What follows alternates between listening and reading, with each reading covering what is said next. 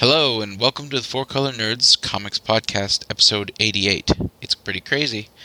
I'm Matt, and I'm joined by the other nerds, Ryan Hello. and Carissa. Hey, yeah. Together we take on this week's comics. Each week we read a variety of comics and gather here to discuss them. This is a review show, so there will be spoilers. If you do not want to hear spoilers, take a break now and go read your week's books, and then come back. Each week, one of us picks their favorite book, and that's our pick of the week.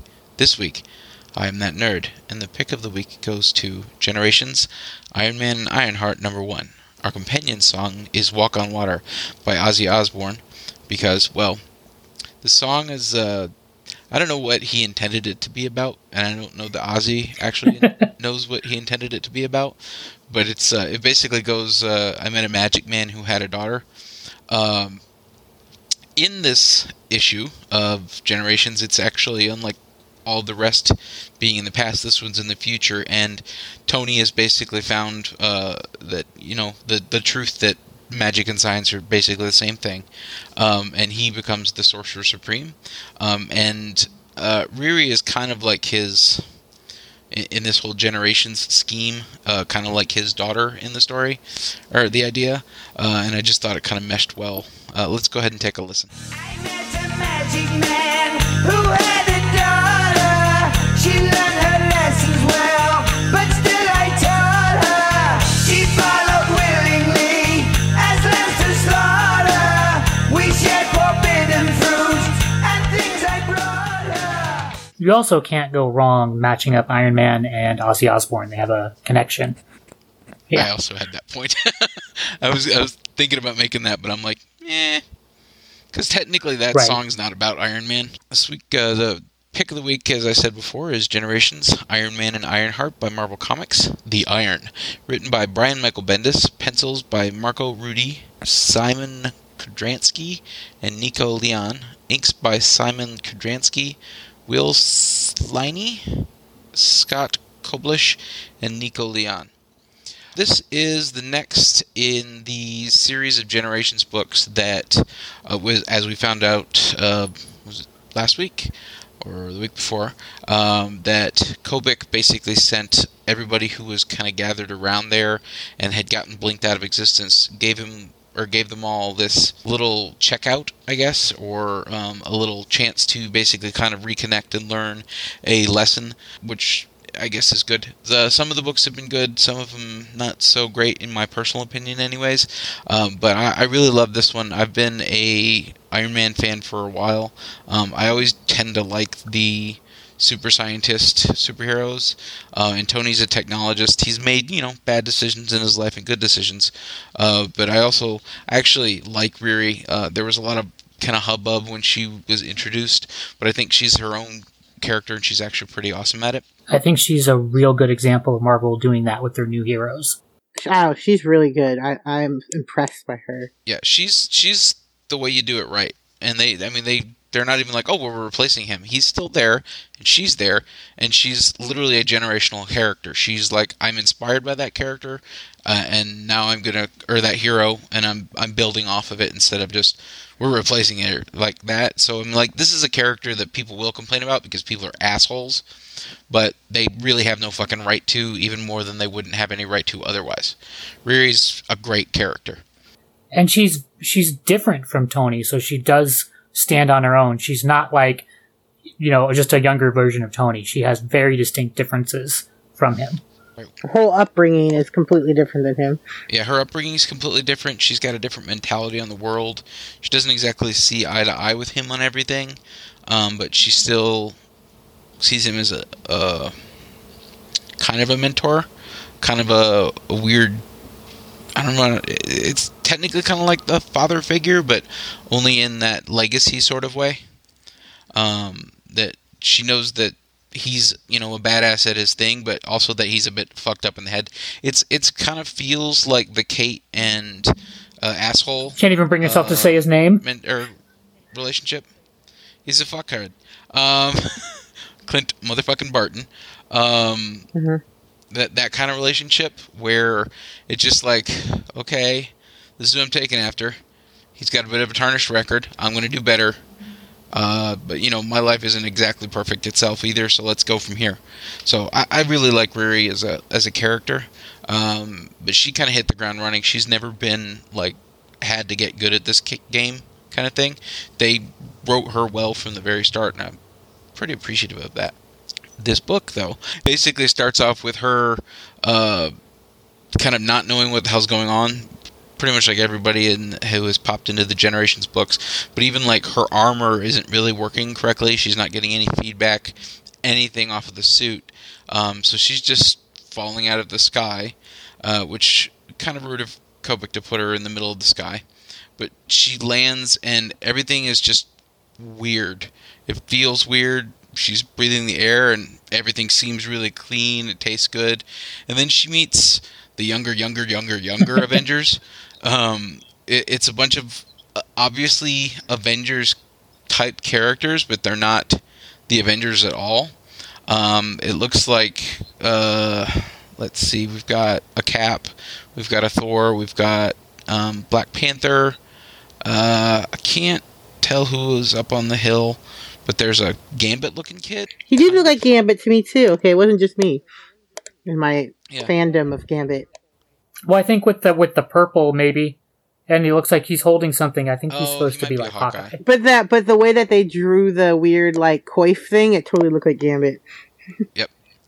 Um, so she's basically like, well, what's going on? They're like, you're the Riri Williams, and, and you know she faints out, um, falls down, and then she wakes up in a nice, comfy bed, and you see as you s- you know go down the page, you see the Doctor Strange cloak in the background.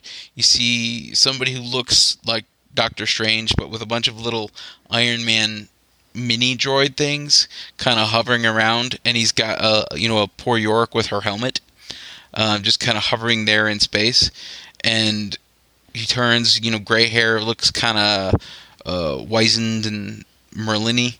Uh, so we're like, oh, it's why is she meeting up with Doctor Strange? But then you find out, nope, this is Tony Stark in the future. Uh, finally, you know, somehow 126 years old. Um, so it's that kind of utopian future that the Avengers are supposed to help bring about. And you can see that he's got technology kind of interwoven in with the magic, even on his hands, and he's got little circuitry and everything all through him. It's that line like from Thor, where where I come from, magic and, and science are the same. It's also a, a Asimov uh, ripoff's not really a good term, but it, it kind of comes from there. As any sufficiently advanced civilization will look like magic to a non-sufficiently advanced civilization. I just, in my I, me, I was just more amused. I'm like, Tony just took the facial hair bro things just way too far, and he's single white female Stephen. Weird if Stephen's like, oh, now you're getting weird. Why are you? Why did you move into the Sanctum Sanctorum? Why, why are you wearing my clothes? I don't know. That's just what I thought. I was highly amused by that. Sorry, that's where I took this when I was reading it. No, I, I thought it was fantastic. Um, but he basically, you know, they they have a little bit of a conversation, and he's like, "Well, let's see what we can do to fix this for you." And the whole book is basically this kind of uh, tour of you know how perfect the world uh, will be uh, based upon the efforts of the you know the Avengers. Basically, her, uh, doc, you know, Doctor Stranger, as they call him later. Um, it, there's you know they basically we find out that the Avengers become a galactic presence in the future. Uh, they're you know everywhere. There are other cultures give us things that basically just eat up our pollution, which is why the air tastes so weird. Um, and then you know at a, a certain point they're flying through and, and Morgana Le Fay pops up and he's like, "Nope, stop it." And she's like, "Where did you get that?" And it's like no fighting at all or anything. He was just prepared in the way that you know Tony Stark likes to just be prepared for things. He's like Batman in metal armor. Um, but in this way, he he had already had uh, what was it called? The, the sea- a shard of the Odin's daughter. Um, so which is funny that he sent Thor's daughter on a quest to get the shard of the Odin's daughter. Uh, because she's the Odin's granddaughter. So um, they basically land. Uh, you know, they're going through. They see the kid Avengers again, uh, and they're just going on their their little trip. And we get to see Franklin Richards back in the fucking six sixteen. The Panther kid is totally making the goo goo eyes. He reminds at, me a little uh, bit of uh, Cho Larry, in his trying to hit on everybody. He's a little smoother than Cho, though. But then It's a little weirder though because it it's doesn't kind he say of like implied. he, she would be her own grandmother or something like that? Yes, it was kind of implied that she marries um, Black Panther, and I'm like, wait, what? Especially with, with uh, to Ch- whatever his name is, um, in the future. T'Challa. Uh, T'Challa. Okay, no, T'Challa is the Black Panther. I was making a joke about this kid's name probably being Right. T'Challa something. hmm. because T'Chaka was T'Challa's father, and anyways, um, so they're flying along, and then they, they basically get to Franklin Richards, and I don't really like how they had him drawn. I think it's too correct. Um, it, it's it's like a technically correct drawing. It's just it looks a little kind of weird, and the beard just. kind I am glad to see him back, though. Um, It's time for the Fantastic Four to make their return. I am I hope to God they bring them back. so it's so time. I fucking miss the Fantastic Four so much. Well, weren't you the one saying that they're they haven't been really pushing it or building books Yeah. for it because they don't own the rights and they don't want to basically build I up think- the marketing? I think for some Spider-Man might have other cracked that problem though because they saw potentially, this is my theory, how profitable it can be to work together. So I was having that exact conversation with someone today or this weekend in line at Disneyland. Was saying like, I really hope with Sony doing that, then seeing how well it's worked for Sony. That well, it made me think about that ding, too. ding. Back in the last issue of um, Secret Empire, they had a whole thing about that Fantastic Four being essential to Marvel history. So I think those are little signposts telling us we're going to get them Yeah. soon. I hope. I'm hoping that we at least get them in the comics. I don't really have much hope for seeing them in the movies. Feige himself kind of said, "Look, I'm, I'm not even trying. I don't care." And Fox loves shooting themselves in the fucking foot, like oh, repeatedly. So I- I don't have much hope in seeing the Fantastic Four. I I, I would love it to happen, but if it happens, it's just going to be kind of like whipped cream and and a cherry on top. But it's I'm not going to be depressed if it doesn't happen because I've just kind of had to seal that away. I, I hate that there's no Fantastic Four. But at the same point in time, I really feel that the Marvel Universe needs to completely reboot. So I'd be happy if they reboot and the Fantastic Four comes back that way. But uh, but at least we get a little glimpse of, of Franklin here, and hopefully this is a sign that at least sometime relatively soon we're gonna get the the Richards back because the Yes. the Marvel Universe needs them. The the stories they just they need the existence of the Fantastic Four. But they basically land and Franklin's like, I don't have a time machine. I it's you know buried. There's we're gonna have to go through hell to get to it. Uh, and there's apparently a venom pit, which is a terrifying thought. Yeah, I thought that too. I thought was, I'm like I'm both intrigued and frightened. Yeah, but uh, but Tony had basically started to kind of put a thought into her head that the whole reason that she was here was just to just to learn a lesson. Um, and at that point, during that whole conversation while they were doing that, apparently she was thinking, and the lesson just kind of clicked. And you see her fade back, and she's in the middle of Chicago. Uh, her suit comes back online, but it's like, what? what I feel weird. and uh, you know, she flies back to her little base. The AI Tony is just kind of hovering there, and then she, you see her at the very end of it with her VR goggles on, and she's working on one of those little kind of hover droids because now she knows that you know, not only does the future turn out good, she helps, and she's a major part of helping it become the utopia that she saw in that, uh, and that's that's kind of why I picked it. I, I love the futurism of uh, Iron Man and the whole Iron Man franchise, um, and I like I like how they did this. It was really fun. Uh, it wasn't. I mean, it was poignant without having to be like sad or depressing or anything. It was uplifting and happy, and I think that that's something that's kind of needed in the Marvel universe. So I, I, I really enjoyed this one um, as a Iron Man fan and just as a Marvel fan. I thought it was really well done. What did you guys think? I actually really like this. Well, one, I like I told you, I mentioned earlier, I was just really amused by the idea of Tony just like taking over Stephen and trying to you know be Stephen in like his way. I like the idea of the yeah the um the kind of tie in between other um, books like Thor, where he said, you know, science and magic are the same on Asgard, and so that's kind of replaced here, and we see like a, a future version of that. Um, I like the nod, like I with uh, her being her own grandmother, very um nice play on that. I like I just really enjoy. It. I love their interactions. I like that um Tony, who normally sometimes is someone who would have shoved something, he's kind of a shove down your throat kind of thing with his ideas and his opinions. He wasn't really doing that. Like maybe he's learned his lesson. He he has evolved and changed, and you know, and just that. Riri, just her, like we were saying, she's her own person, even though they she does fit. That she um, figured things out on her own, and she's kind of mature in a way, and learned the lesson, you know, on her like she like everything. She built the armor, started it up the armor on her own. She did this, she figured it out on her own, didn't really need to have it hand handed to her. And I really like that. And then this at the end where it comes together where she's building those little companion bots was just really cute. I just I really liked it. I thought it was well done. Yeah, I really liked this book too. I thought first of all the art on this, the person who did the layouts for this, they are doing so much work on here they're giving you more in the art than they need to give you to just tell you the story, and that helps lend to the kind of otherworldly sense that it has. Like the coloring is so unusual in here and bright and vivid, which helps set that kind of hopeful, futuristic tone, but that's still slightly weird because everything looks like an alien, you know, world that they're on.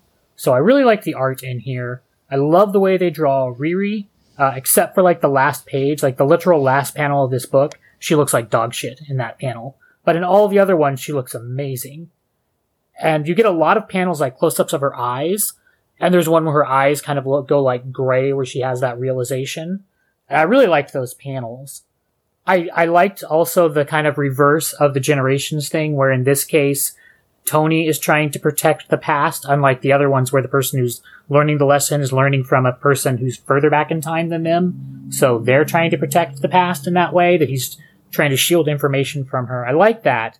I feel like this is kind of like in Star Trek when they're trying to figure out how to beam an object from a ship in warp speed to another ship in warp speed, and they think it's impossible, but then they're told they, they did it, so they now know that it's possible, and then they're able to figure it out. So I thought was kind of some of the things they're doing here, or like doing an inception for Riri that, you know, she's got some ideas from the future that now she knows what seems impossible is possible. I thought it was funny that she didn't freak out. She's like, "Hey, you're dead," or go like, "You're awake now." That's weird. I also like that Tony understood the what the cosmic cube was kind of doing. He's like, "Oh yes, you must be in a almost like a trance state where you're not going to be freaked out by what's going on, that you can just enjoy what's happening to you right now. Almost like a telling the readers, chill out. Don't worry about this. This is an out of time, out of space story. So just Mm. enjoy it for what it is. So I like that. Um, yeah, I thought this was a really good Generations book. I thought so. Uh, are you guys ready to vote it up? mm-hmm. All right. Um, I like I said, I really liked it. I'm gonna give it four of those little floating droid things. I gave. Oh wait, you see, you said those little droid things. Yep. Damn it! Um, I'm gonna give it four and a half venom pits. I will give it for the future. oh snap! That was well done. Yeah, that was pretty cool. Yeah. So that that was the future, but now we're gonna go ahead and go to the past. Isn't that right, Carissa? That's right. Batman number thirty. DC Comics. The Ballad of Kite Man Part Two. Written by Tom King. Pencils by Clay Mann. Inks by Seth Mann. Colors by Jordie Bellaire. Hell yeah. Okay, so it starts off with the Joker side, and it ha- we see Kite Man, and he's talking to Tweedles and. Well, I guess are they both? Yeah, Tweedledum? Tweedledee and Tweedledum. Two big Tweedledum, yeah. And penguins wandering around, and they're Kite Man's saying how he fought um, Batman. He's like, "Oh, he hit me, you know, like in the face, and like it hurt." And there's like, and that goes back to that part. And there's some nice artwork, but then there's there's this overarching conversation that Kite Man is playing in his head between him and his son. And at first, it's like this whole thing, you know, like when parents are going through divorce, and one parent is bad mouthing the other parent, and the kid hears, and how it affects them and how they think, you know, and then maybe a kid brings it up and it's like to the other parent and, it, you know, it hurts their feelings and how they think that. Well, it's like Kite Man, as a father, is going through and reliving this as all this bad stuff is happening during the War of Jokes and Riddles. And he's on Joker's side because, you know, of what happened in the previous part one, and it's not going well. um, Batman has teamed up with the Riddler because clearly the Joker is the bigger s- psychopath and needs to be taken out. Which you know, which was pretty obvious in the that dinner scene, I think. Um, but Joker is like getting pissed, and he's like asking like what's going on, you know, and he's like trying to figure it out. And it, and uh, from this point of view of the book, you're only seeing like what's going on with Kite Man in this for a while, but then uh, eventually it's um becomes quite clear. You go through a series of events where you see some of the other villains and they explain what has happened to them. Basically has the bat joins the fight and they're losing. You hear about them attack. So like oh, the guy who uses the puppet, he talks about how Batman took his puppet and he's freaking out. You hear about, you know, Killer Croc taking down Scarface. You see Man Bat being shot out of the air by a Batwing and just a whole series of things. Um, Two Face holding a gun to poor Kite Man's head, and oh, that actually that one was kind of harsh because he's like, oh, um, you know, because they kind of sort of kill him, but not. They leave him for dead, like floating in the water. But over all this stuff happening, you get this really harsh personal story happening. The only part I don't get is with the scarecrow comes in at one point, and he's like, "Do you want to, you know, wake up into your nightmare?" Because there's si- one of the other bad guys is like, just let the bat win and then you'll be out of it because the bat's not killing people he's just taking us out of the fight and if you don't want to be in the fight that's the way to go down and the joker can't blame you for that but they uh, for some reason they keep just leaving him there like and you get these really kind of desolate shots of just kite man alone like in the city and then just like with this overarching conversa- dialogue of his and it's very stark in that way uh, one of my favorite parts is um he's flying Mr. Freeze around as like an attack maneuver. And um, Mr. Freeze is kind of like lecturing Kite Man. It's like, you worry too much, my kited friend. He's like, he talks about how he's a master of science. And then all of a sudden there's a batarang and it cracks his little dome. And he's like, oh, I see. We're going to lose very badly. I thought that was pretty I like that too. so yeah, like I said, they they go through a bunch of different villains that he's going with, and but still the repeated notion of he's being left alone.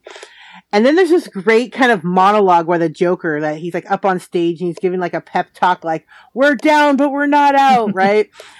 And he's going on and on, like "We're triumphant." You know, I'm like, "Oh, he got status. He's awarding status. Great." No, sorry, game reference. And then it turns to the audience, and it's this huge amphitheater, and you just see Kite Man down the bottom going clap, clap, clap the Joker. So all of Joker's side has been taken out, and it's just Kite Man. and there's this whole thing about how, you know, he's a loser and he's just a joke. That's the dialogue I've been mentioning. And how, like, all you can do is laugh at yourself when it gets to a certain point and just accept the joke because then you're not alone. At least you're like laughing in with the people who are laughing at you. And you see another fight where he gets the fisticuffs with Bat and the Bat's just like, stay down. And he's like, he can't because he's already so low. He has nowhere else to go. Basically, he's really feeling sorry for himself. There's just this huge weight, and the bat eventually captures him. And oh, this is where this is this it guts me. I was just gutted. You know, you hear this conversation about the kid talking to him about flying the kite, and the kid doesn't like the kites as much because he can't ever get them up in the air. And the dad's saying, "Well, I'll help you." And the kid's like, "Really?" And he's like, and the kid's like talking about the joke. It's like, well, then the then I'm a joke too, and we'll, we can laugh together, and it'll be funny. And then you then you're just completely reminded about what happened with his son, because then you see the bat with the Riddler, and the Riddler's just saying like, "I knew you would squeal, even though I." killed your son and all this it's just like it's like not only did i kill the thing that means the most to you I just played you as my pawn and such a fool already as someone who already thinks I'm a joke. And he's just like, and you're a joke and you're weak and you're cowardly because you're, and then he replies, Kite Man. And then you see the Riddler get down in his face and say, hell yeah. And that's where it ends. It's like, poor Kite Man. And I can't believe the Batman let him, like, would do that. I understand he's desperate, but dude, this dude lost his son and he's, you know, he's just like a, D-list villain, so he's not like the worst enemy, and just to play him like that, oh. Well, okay, so remember at the beginning I think of this the is what he had to do. War of Jokes and Riddles? Mm-hmm. Batman was telling Selina, "You need to know what I had to do." This was some brutal shit. This was it was fucking Brutal. heartbreaking because he, well he basically killed his child. By taking it out to play with the kite. Yeah. He, it's something he always was trying to get his kid to do, and he finally talked him into it. And that one time, Yeah, he didn't know the Riddler poisoned it. that's why he's bawling his eyes out. hmm I never thought I would have incredible sympathy for Kite Man and also find tons of parallels between him and the Bat. Because like one thing the Bat has is that he always gets up, right? They talk about that all the time. Like, it's okay to fall down, Master Bruce, but you know, we get up and we fight. And Kite Man is talking about that as well. That you can't stay down because then you're the joke. So you have to keep getting up. Like, you can't be afraid. You can't stop because you're going to fail. He knows he's not that good, and most things he tries to do aren't going to end that well, but he has to keep trying, otherwise, that's the real defeat. And I thought that was a really interesting parallel between him and Batman. Yeah, and he's only kept going because you know he wanted to make his son proud, even though his son is gone, and then just to have it come back around that the reason why he's fighting so hard, and then they kind of use that again as another kind of punch to him. Ugh, it's so harsh. I feel like Kite Man here has a real strong parallel to Death of a Salesman. Very similar ideas and themes here. That like the everyday man who's like trodden down and wants respect, you know, that he's paid, he's due some attention and respect. I just thought that was really great. And Tom King in this, he shows you how good he is with getting right to the heart of characters and even ones that you don't think are cool, making them cool in just a page or two. Like the thing where he has the thing with Tweedledum and Tweedledee and they're finishing each other's sentences. Yeah. That's cool. That was creepy part- and hard to read. It was creepy and hard to read, but I think that was the point.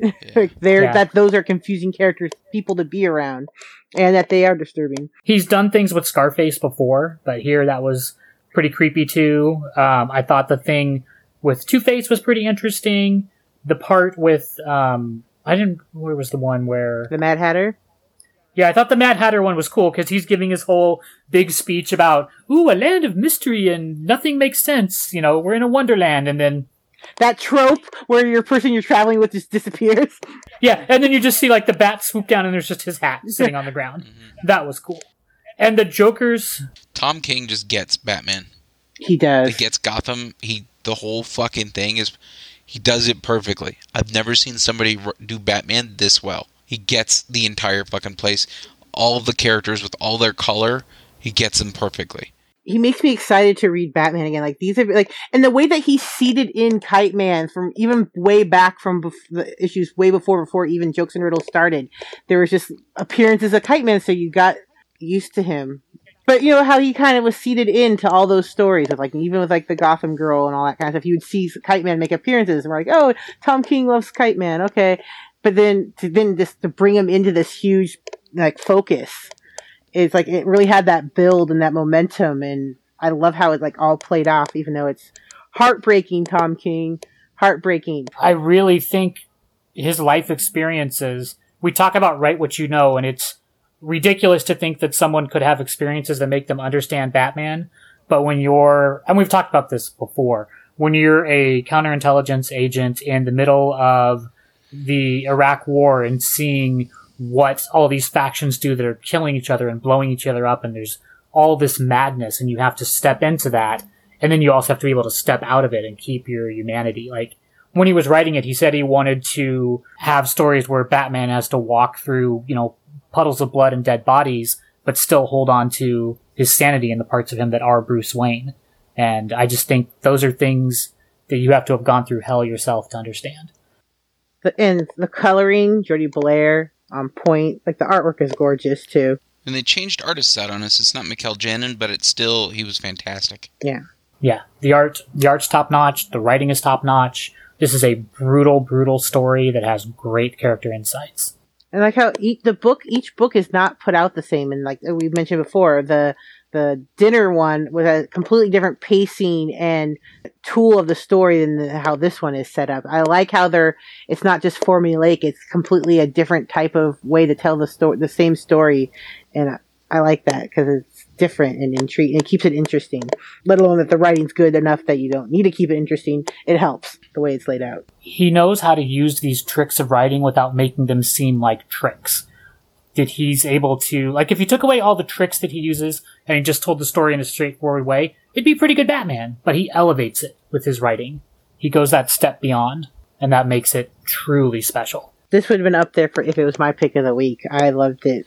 It was it was tough for me. I almost picked this book, and actually I, I handed it over to you, but I, I just Yes, thank you. I need we, we we need this is I mean it's tied. I'm I'm actually gonna rate this one like my score is higher on this book, but I just the Generations book was just felt good. Right. Well, remember, it's it's favorite book of the week. It's not necessarily the Yeah. best book of the week. Yeah. Yeah. Are we ready to rate it, or we have more to say? I think we're good. All right. I'm gonna give this five. Yeah, I'm a joke. Or okay, I'm a joke. I should say. I'm gonna give it four point seven five. Hell yeah! Oh, you took mine. I will give it four and a half. We can laugh, right? Me and you, Daddy. It'll be funny. That oh, Oh fuck you! oh I I saw that and one. I'm like, I can't do it. Makes me too sad. It's so sad. So sad. Like, you would not think that Kite Man could cut you to the heart, but damn you, Tom King. Yeah. Seriously.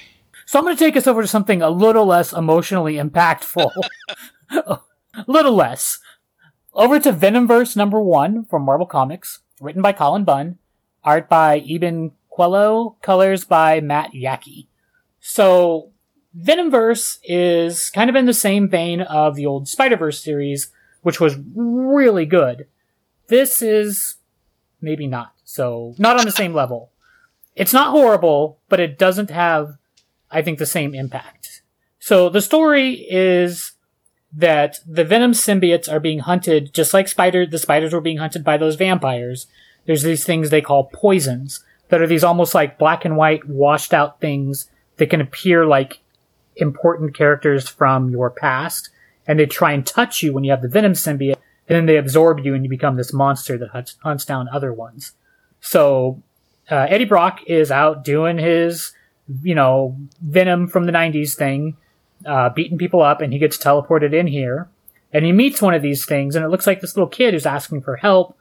And he goes to, you know, help the little kid, and you see this black uh, Captain America shield. It's like the Captain America shield covered in like the Venom symbiote, like crack into the kid's skull and like kill him.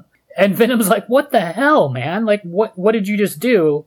And he's telling him, I don't have time to explain right now. We need to get to safety but that kid wasn't that wasn't a kid that was a very dangerous enemy so they go along to like the venom super base and they find all these other venoms that you find out there's a doctor strange that got possessed by the venom symbiote that is gathering all of the venom symbiotes from other alternate realities and dimensions and you know not just the 616 from the other dimensions.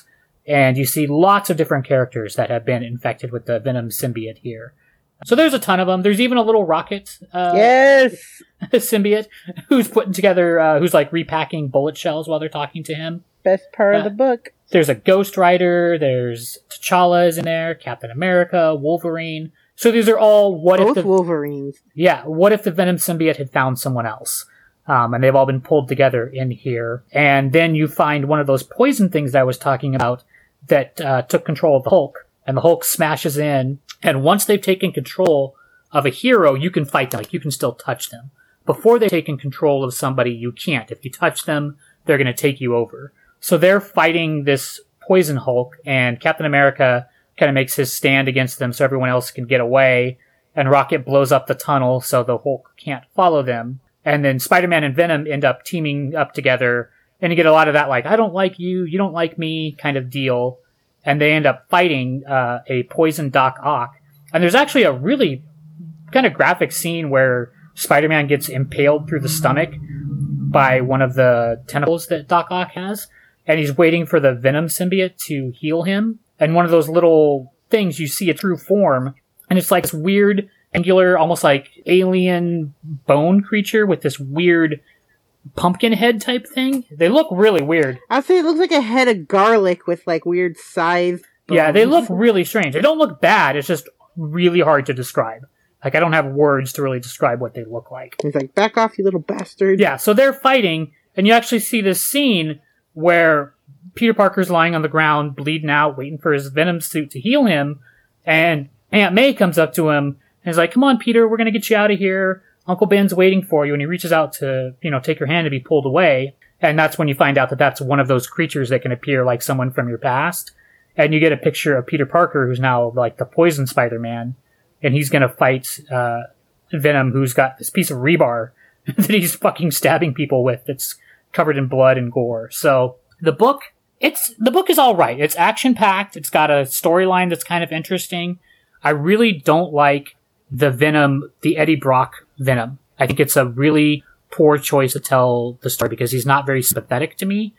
Maybe he's really popular with other people. I mean, Venom is one of the most popular Marvel characters, but I think the Flash version of the Venom is way more interesting. So I think this suffers mostly for me from the fact that it's a main character that I don't like. So I don't find him heroic or interesting. But the actual storyline is not too bad. What do you guys think of it? I think we're kind of along the same lines where like I've never been like, oh hey, let me go read a Venom comic. I'm never like in the mood for a Venom comic. Yeah, when Flash is the Venom is run, rolling around in you know with the Guardians and stuff like that, it's cool. I can accept him. He can be in, but I'm still it's not my favorite. But so far with the Venomverse comics that we've read, they've all been a little better than okay. Like I've actually kind of enjoyed them and found parts of them really interesting over the, the course of them. This one, obviously, yeah, it is action packed. It's very comic booky, Yeah. if that's like a word. But it gets its points for me because that Rocket is super adorable. Venom Rocket, this with his cussing and his bad attitude, really lends himself to being working well for Venom. I think I would read a Venom Rocket comic, but you know, then again, I love Rocket, so it goes up a few points in this book. But um, yeah, I mean, it's okay. It's not bad. It's not unreadable. Okay for what it is. I'm just yeah, I'm not a huge Venom fan. Matt, so- I know you are definitely not a Venom fan. What'd you think of this? I, I fucking hate Venom. I think well, one I hate Todd McFarlane, and he's one of the people that helped create Venom. Um, I loved the black suit in the '80s. I thought it was really cool, but it was like I had the black suit as like a toy because it was really more before I kind of really got deep into comics, and in comics were just something I, I was constantly reading, but I didn't just associate shit for some bizarre ass fucking reason. So I didn't get the suit, and then years later when I was, I was like reading Venom, and I'm like fuck this hate or, or reading Spider-Man it had Venom in it and he's just he's just this unbeatable bad guy and I hate unbeatable bad guys I think they're fucking stupid um, like everything that Spider-Man can do he can do better and then everything every defense Spider-Man has he has something that can counter it and I just the character's cheap and lame um, and I think he's just made to make you know 90s metalheads have a character that they can like He is very, very 90s. he's all fucking Yeah. ripped and burly and you know he's got the tongue everywhere and he just looks like the side of a fucking van Not in a good way, like Thor some wins Thor the stuff dance does. contest. not, by yeah, not like some. Thor shit it's like you know people I don't know. The Cravan Low might might pull ahead Like a- for that. That's this is I mean he's like the side of a, a van of somebody who likes Pantera right like a lot of fucking Pantera like they fucking love Pantera like just they can't get enough of Pantera and and, and just kind of like I can't understand the lyrics of any of these fucking songs. I just hear a lot of screaming and really loud guitar. That's Venom to me. That said, for what it is, this is a very good book, and Venom fan will probably like it a lot. It, it's a lot of Venomness, but I I agree. Also, I prefer the Flash Thompson Venom. Uh, he was there too, and he didn't say a fucking thing. Well. I mean, he did say a few things about how Eddie Brock makes the Venom symbiote worse, and that the Venom symbionts are not necessarily evil. You know that if they bond with like the right people, they can be really useful. And he does have a big ass fucking fifty cal machine gun that he turns on the Hulk. That was Uh, kind of cool. That's fair. But I mean, he didn't do anything more than. I mean, he was just another expositionary character. Yeah. All of the other Venoms there were just expositionary characters. This literally, I did Eddie think- Brock's the only real character in this book. Everybody else is there to, to explain what's going on. Yeah. And I did think it was kind of weird that the Wolverine characters have their claws out when they're just talking to people. Like, because they really want you to recognize that that's Wolverine. Like, it's- Just in case you didn't get this, this is Yeah. Wolverine so, and I mean, Venom. like we said, for what it is, like, if you maybe are in high school and you like, no, I'm dead serious. You know, there are readers who just like comic book shit where people punch the fuck out of each other and it's badass. And that's what this is. You know, and I, I don't want to discount that, that that's necessarily bad. If that's what you like, this book is pretty rad. I personally don't care that much for it because I don't think it has what takes a book from being pretty rad to actually being good because it doesn't have characters that are that interesting. But, you know, if that's your jam, jam on. So I will give this, uh, three. Come along, dear. Uncle Ben is waiting for you back home. Oh. Oh snap! I gave it three Venom rockets because you know that's what I'm gonna pick. I'm gonna give it three pieces of rebar shoved through Doc Ock. uh, poison Doctor Octopus's head. cool. Let's head over to uh, a world that's a long time ago in a galaxy far, far away.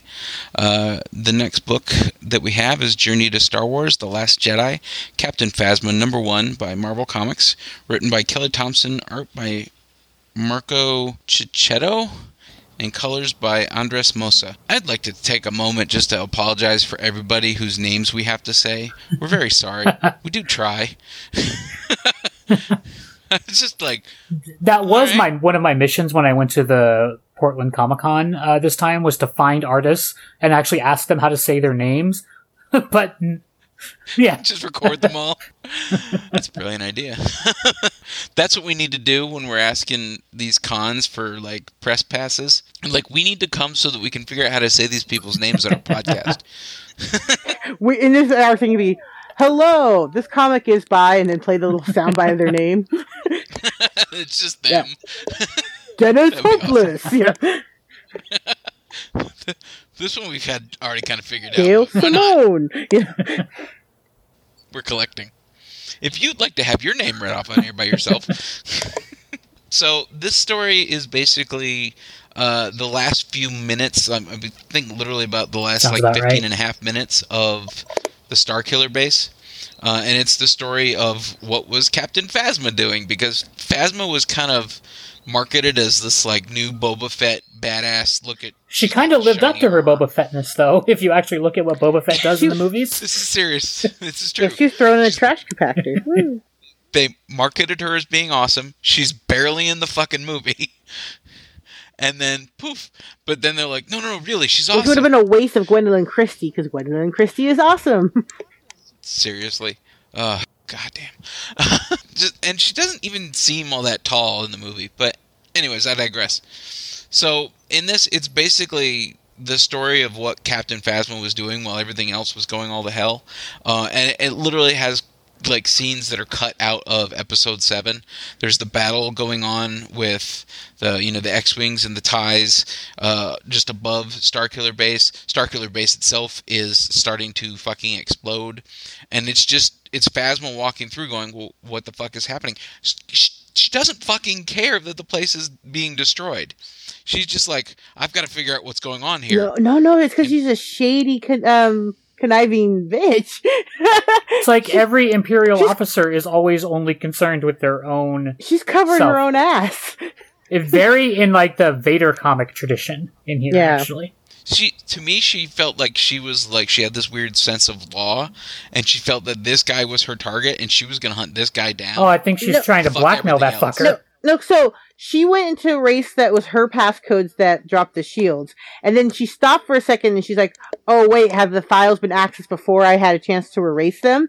And then she said, and then it told her told her that that one officer oh. Um saw that the logs. And so she was when she was getting out there and reporting that it was him and so she was taking trying to take him out so he couldn't counteract what she her story was going to be. How did i miss That's why it's kind of cool Shit, sometimes totally where their narration doesn't match the action that's happening on the page. Because like what you see is what really happened, but her like log report to the Empire for what happened is like her fake cover story about what happened. well done people. Well done. Um, I, I totally I, I missed that that's what she was doing because i'd forgotten that they forced her to put her code in to drop the shield.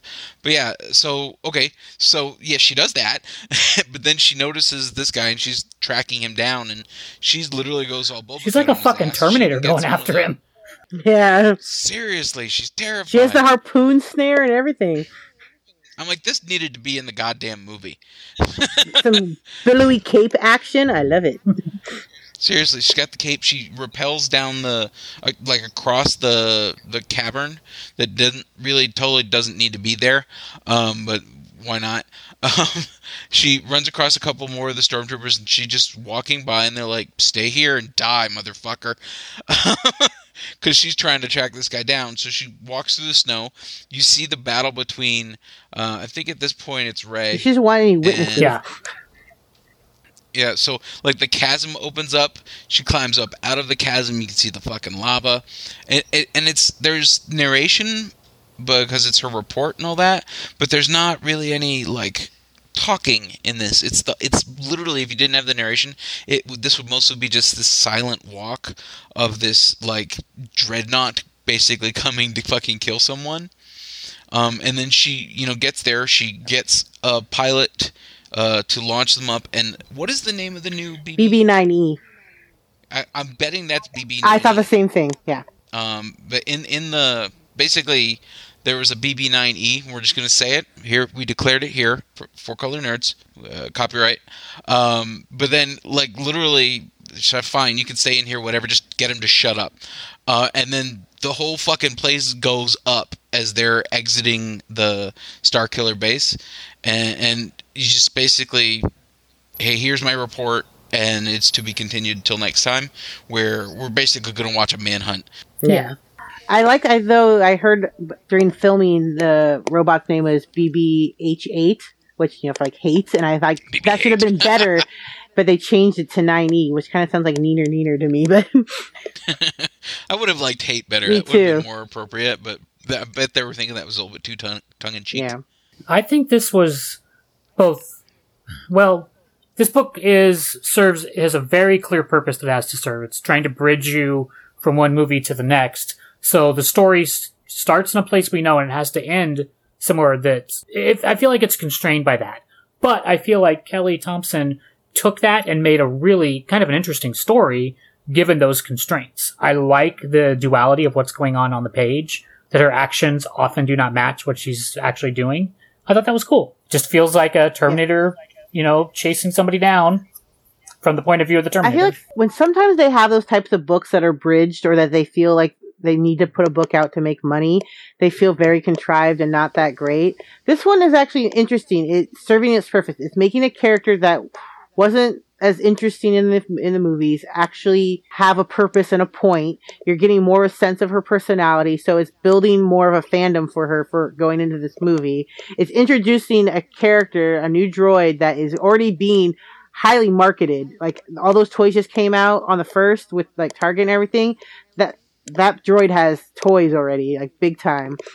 So I think this is really helping. And it's actually really done well. I like that kind of whole, not necessarily usual suspects, but that kind of thing where you're seeing what they actually do, but you're overhearing them tell the lie. So even though in their memories they know what happened, they're, you see her spin to it, to the, um, Empire. So I think that's kind of neat. And it makes her a more, interesting character by far. It, it is. It's one of those serving a purpose books. It's uh, getting us ready for fucking episode eight, which is gonna be so motherfucking sweet. Um, or it'll let me down terrifyingly, and I'll cry for days. Um, but I think it'll be so motherfucking sweet. But it's basically getting us ready. Um, I'm expecting there to be a whole bunch of like, hey, let's get ready for the next movie books, or at least a few. Uh, they had those with uh, episode seven, um, and then through episode seven they had a, a, not really a bunch of post stuff, but there's there's not really all that much that's going to be out there that's kind of past that kind of stuff. So um, I, I thought it was fun. It served a purpose. The art was a little annoying to me. It was very well done, right? Don't get me wrong. The art is fantastically uh, done, but it's there's a certain art quality that I end up seeing when it's one of these. We got to get this book out for this marketing reason kind of books. Um, it's it's really well done, but it's not as comfortable as like the mainline Yeah. Star Wars books. Well, it's gonna be hard to draw Chrome though. That is also fair. Chrome's a you know, most licensed books or like tie-in books are usually steaming piles of shit. Um, this one, this one is not. And this one was not. It's because I think in general for those kind of books, they don't need to put any quality or originality behind it. And I think, in fact, in most of those cases, originality is not encouraged. But I feel like Kelly Thompson here took the limitations that she had and really, really tried to do something other than just crank out a piece of shit book to sell some copies. Like she's actually trying to tell an interesting story here. Yeah, I went into this with not high hopes because you know the Star Wars books have been kind of hit and miss. You know, like Doctor Aphra, I really like. Vader Down was amazing, but then there'd be like the weird Force Awakens one was just them basically rotoscope in a comic book version. So, you know, I wasn't sure what we were going to get. and I was pleasantly surprised. Nice use of That's literally what the. Oh my god, it looks so fucking terrible. I think that was the only Star Wars book that I gave either one or one and a half stars to. It was fucking awful. Jesus, we get very few one, or, or, like the one zones. Oh my god, I, I, I didn't even look at it because I'm like I already saw the fucking movie. If I It was wanna it was so bad it made me movie angry. Like I was really hoping they're going to give you like some insight, like things that were cut from the script or you know scenes that were removed or something. Yeah, like Nope. here in the Not space that she all. has, she expands out the knowledge of the universe. You know, and that's what you want to do with these kind of books. You want to build it out without contradicting anything. So, well done. Yeah. Still not, you know, my favorite Star Wars book. Not great, but Not great. it's a perfectly serviceable read. It's no Vader down, But but, it- it's still yeah. good. I will give it three and a half deleted records. I gave it three and a quarter with all due Oh, haste. it's so hard to find something because there's not that many words in this book. Here we go. I will give it three man your post FN 1728 until you are otherwise ordered. Nice. Still in space, but future space. Still in space. All new Guardians of the Galaxy number nine. Marvel Comics, written by Gerry Duggan, pencils by Mike Hawthorne, inks by Terry Pallot, and colors by Jordie Bellaire. Yay, Jordie Bellaire. She does great work. So, first of all, I just need to get this out of the way before I get into it. I really do not like uh, very much how Groot is drawn in this book. I, I do feel not like the art here either. he has like a weird douche ponytail that kind of reminds me of like a man bun, but it's a ponytail, and I I really don't like it. So just just getting that out there because it, it it it was really distracting. Like there are some really like heartfelt scenes in I think in this one, which I'm gonna get to. But I feel like that thing was just very distracting. I also feel, as long as we're shitting on the art here, the rocket kind of looks like a stuffed animal in this. And I don't like that. For some of them, yeah, there was like yeah, it wasn't consistent because there's some that were Rocket I feel is really drawn well, and the, but most of it he, he wasn't. He was just kind of goofy. Yep. Yeah, I, I don't know why it's so hard to fucking draw Groot. yeah. He's a goddamn tree. There are some that are amazing artists who draw him, and they're great. And then there's other ones where he looks like a goofy, like toy that kind of got melted in the sun. I don't. It's just Yeah, he's like he's like got Iron Man armor made out of wood with dreadlocks. I feel like they're trying to give him What like an fuck? Iron Giant face in this, and it's just not. yeah, and then like the weird kind of almost Nova Corps symbol carved into his chest, which you know could work, but if it doesn't here, it's weird with like yeah. Anyways, okay, yeah, art not so great. Rocket and Groot are on a little mission. They're going to like this like ring planet, like it's like a it's like a big space flea market, okay? And you know, some lady aliens see Rocket who know him and they give him some love. He's like, Hey, there's more where that came from. But they're on their thing. I guess he's been like kind of bribing and like butter and palms. Is that, Grease what- what's that, palms. is that how the term goes? Grease and palms. There we go. Butter, butter grease. It's the I same could see thing. Rocket misinterpreting Shut that you. idiom and trying to use butter to bribe people. that would be so awesome. Well, well, it's really funny because at first he goes, "Is your mom like the crabs I gave her?" And I did like a double take when I was reading it. I'm like, "Oh, he literally sent her crustaceans. Never mind." That was so good. Because it just followed him with like the aliens all smooching up on him. So when the next scene happens and he says that, it makes you at least it made it's me also think that. really great page design, like layout when they do that, because that line is on one page, and then so that kind of leaves it hanging there is like, oh, sick burn from Rocket, and then you flip the page, and it explains what it's actually saying. So I thought that was a good layout. So they're doing this thing to get these plans for that. Basically, remember the heist at the beginning of this run? Because it's another of those flashbacks. They're trying to get plans from this guy. And then, like, this weird pressure shift is happening, and Groot's trying to give Rocket a warning. And, like, Death randomly appears, or someone who looks like Death, you know, scythe, cloak, and all. And, you know, aliens start shooting at him and you know, attacking him. Rocket goes to town. Because Rocket thinks it's there for him you know, and it finds out that thing wants Groot, and he really like damages Rocket, and Groot picks him up to go save him. While this thing keeps talking, I'm like, "I'm here for you. Um, you know what you're for." And like, I like how when Rocket gets knocked out, the story kind of goes, "What's what happened next?" is kind of hazy, so Rocket doesn't really understand. But this is like Rocket retelling the story. Groot runs. I like how you see him carrying him by the tail. Like Groot's just hauling ass out of this market to their ship that's kind of parked out in the jungle. Because I, I think Groot With- recognizes what the person is. Yeah. Well, it sounds like it, like it clicked. And so he's getting him in there. Um, you see Groot um, root himself. He doesn't. He doesn't root himself when that Hmm? when that guy attacks him with that scythe. Scythe. There's No, look. So he throws he throws Rocket into the ship, slams it, and then there's a scene coming from the ground up where you see his foot Right, starting but to Groot's not doing into that. the ground. he got poisoned by that Oh. scythe that that guy hit him with. That's causing him to root himself to the ground. That's why he can't get Ah, in the ship and okay. leave with him. Okay. Yeah. So that guy Mhm. is Ord Zyonz. He's also known as the Gardener. He's one of the elders of the Gardener. universe. Okay. Well, he does call himself So the gardener, but I didn't know. I figured you'd chime in with that.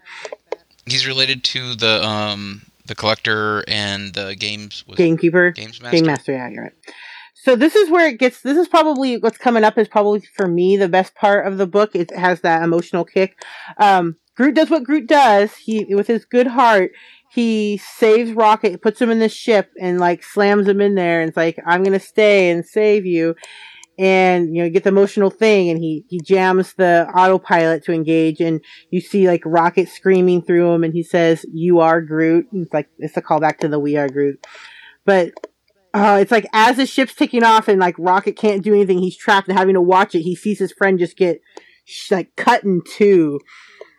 It's like, and there's that. This is where I thought he was drawn well. He where he's leaning on there and he's crying and he's saying like, Yeah, "No, Groot," that looks very different than the rest away. of the panels. Exactly. That's what's like. It's not consistent. Draw Rocket like that. And I love the over um the over dialogue about this when you because you see Rocket's dialogue, but then his memories of it when he's talking about like that's the lowest moment in my life. My best friend was dead. Like those were like I thought that was probably the most emotional impact of the book. Like it's really cool to read. Yeah, but then you see like decimated Groot, which is really sad for someone who's a fan. Like bits and pieces, and this gardener guy is just like crushing him to bits, like like mulch. Making mulch. Yeah. Oh, hey, Jinx, that's cool.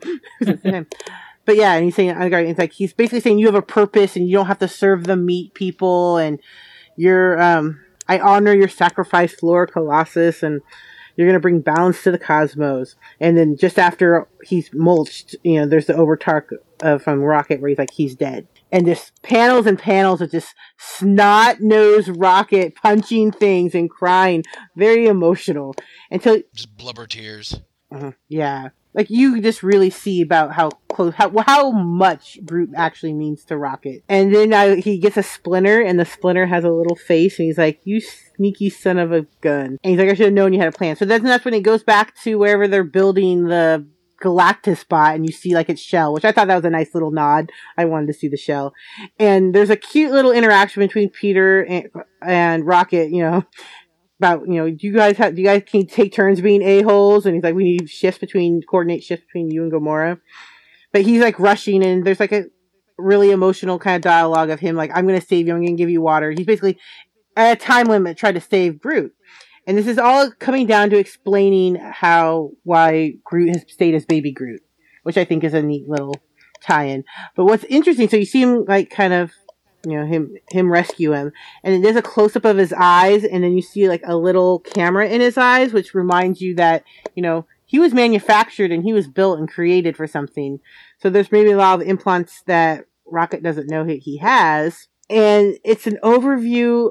Okay, someone has to know who that It's bitch Mojo. That's Mojo. is. Mojo or guy is. From the Mojoverse. Mojoverse. You see some X Men shit coming in. Yeah.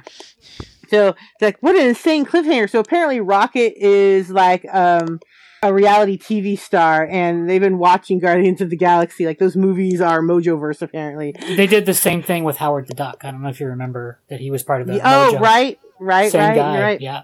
Yep. I thought it was familiar. It just wasn't clicking. Yes, that's right. It's old So- X Men shit, the weird stuff. Which I, I dig it. It works. Um, it's kind of interesting, and they're like, "Oh, but it's funny how they have like a Talking Dead next on for talking. Stay tuned for Talking Rocket." so I was amused. Um, the artwork was unfortunately really bad, but there are. So this isn't the best of the Guardians of the all new Guardians that have been out so far, but it does have really key moments and really emotional ones, and I love the tribute. You know, I like seeing the Rocket and Groot's dynamic. So, what'd you guys think? this has been an emotional fucking week. I don't know what the fuck it is, but it's just been like kind of highs and lows. The Generations book was kind of a high. Batman was a real fucking low. Venom versus was kind of. eh. Yeah. This one just. Oh my god, I can under, I can totally understand the ugly crying. It, that got me. And then, but I think that the book, the right, the art wasn't super great, but the writing was still Yeah. pretty. I got no complaints about the Um, writing. Yeah, they, they got the the story was great. The interaction and the dialogue was fantastic.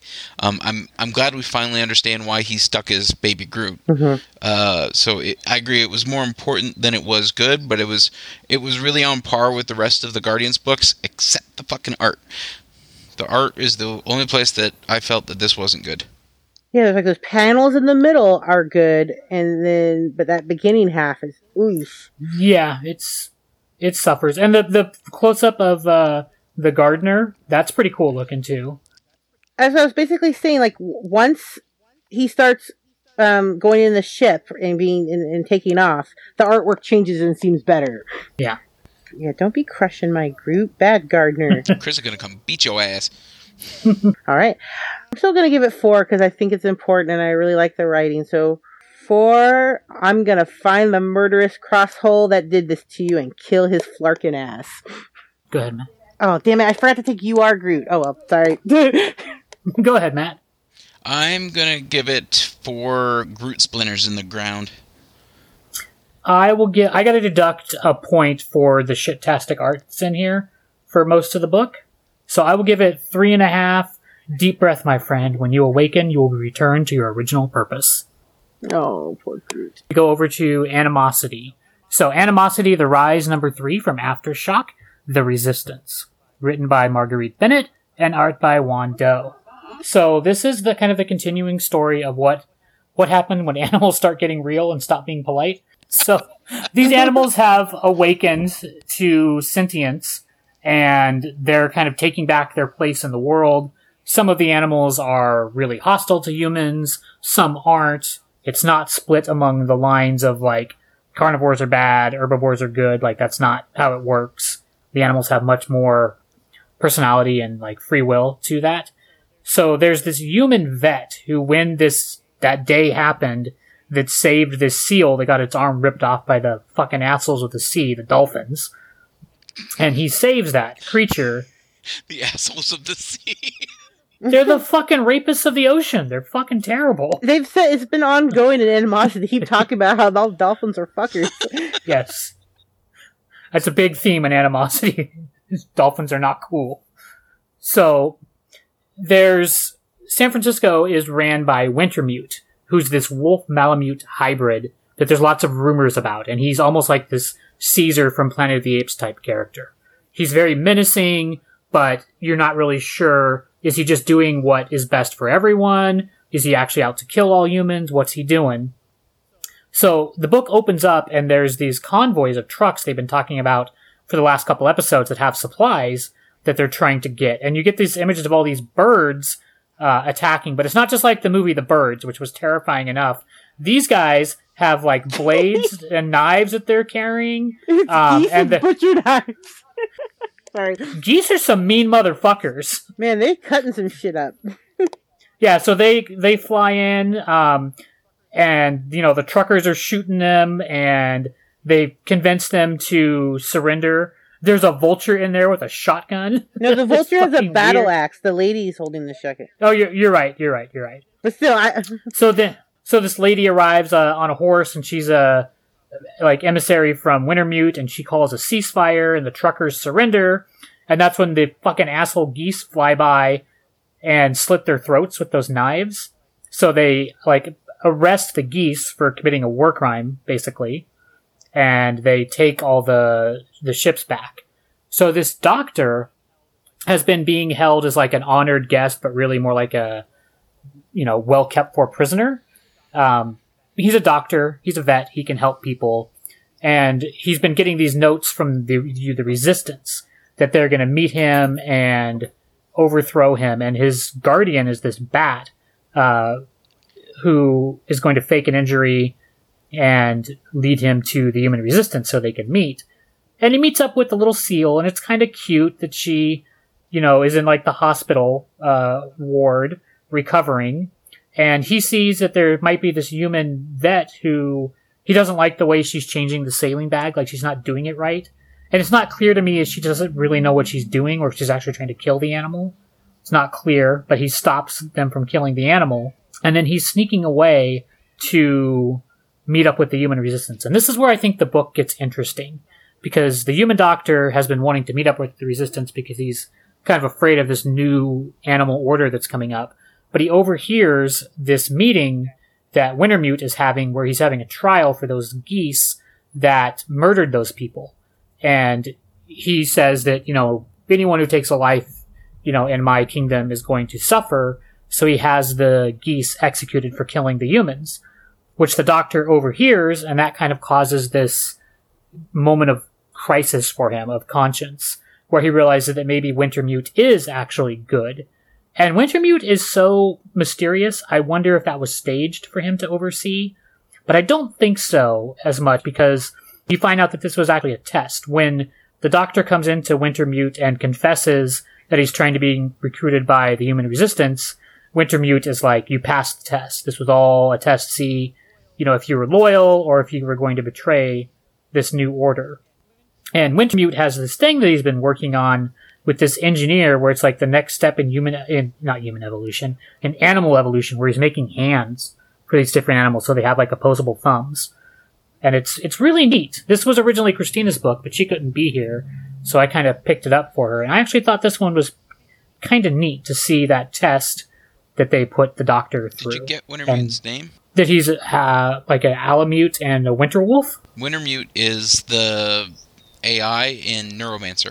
Oh, I did not know that. I like how the, the for the upcoming next issue, it's Wintermute with like a weird cyborg arm and eye. Yeah, he's a really interesting character actually because I still don't know what his if he's a malevolent force or benevolent. I thought it was a she. It's a he. Yeah, you know, you're right. It's a she. It's a she. Um, so I actually thought this was pretty interesting. The art's pretty good, and I think the story is very interesting and doesn't follow a traditional path where the animals are bad, the humans are good. You know that this resistance isn't necessarily the best thing in the world. So I think it's complex and interesting. What do you guys think of it? I liked it. I mean, a lot of things you said. I liked when she calls them like you them you Christmas turkeys to the geese when they messed up. Um, the only thing that I have com- uh, my complaint about animosity is that there's the rise, there's the original story, and then it looks like the next one's called evolution. They they kind of jump around. Sometimes it gives the illusion that you're missing something, or you very well could if you're not grabbing the right one. And so that I don't like how it kind of moves around like that. But the ones with Wintermute, I think, have been more interesting. Like we haven't seen the girl and the dog in like a long time. Yeah, that's in the regular animosity series. I think you're right though that I think she has more ideas to just be contained in one series. You yeah, know, like so she's, she's building got a, this world. Yeah. What do you think of it, Uh, Matt? this is actually the first animosity book I've read. Um, Oh, okay. I think that the art fits the story, but I don't like the art from uh, just a technical standpoint. I think it looks really scratchy and scribbly. Um, and I don't, I'm not partial to that style of, of art, but I know it has its place.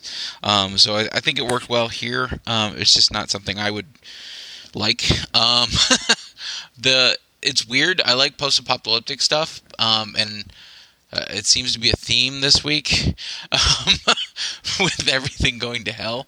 Um, but uh, so this book kind of fits that. Uh, but I, I'm a little kind of lost because I, I have no idea what the hell's going on here.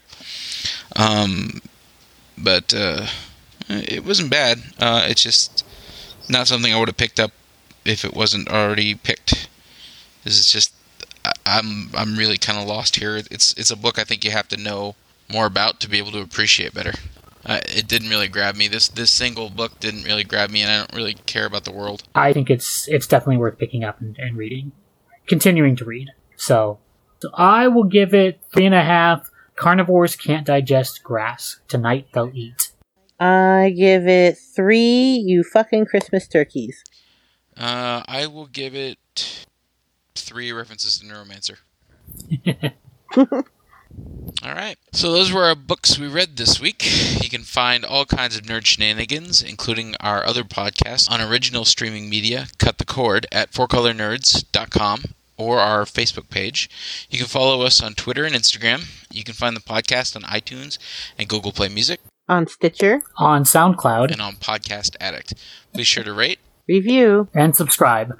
and be sure to come back next week for another episode. Until then, keep reading, nerds.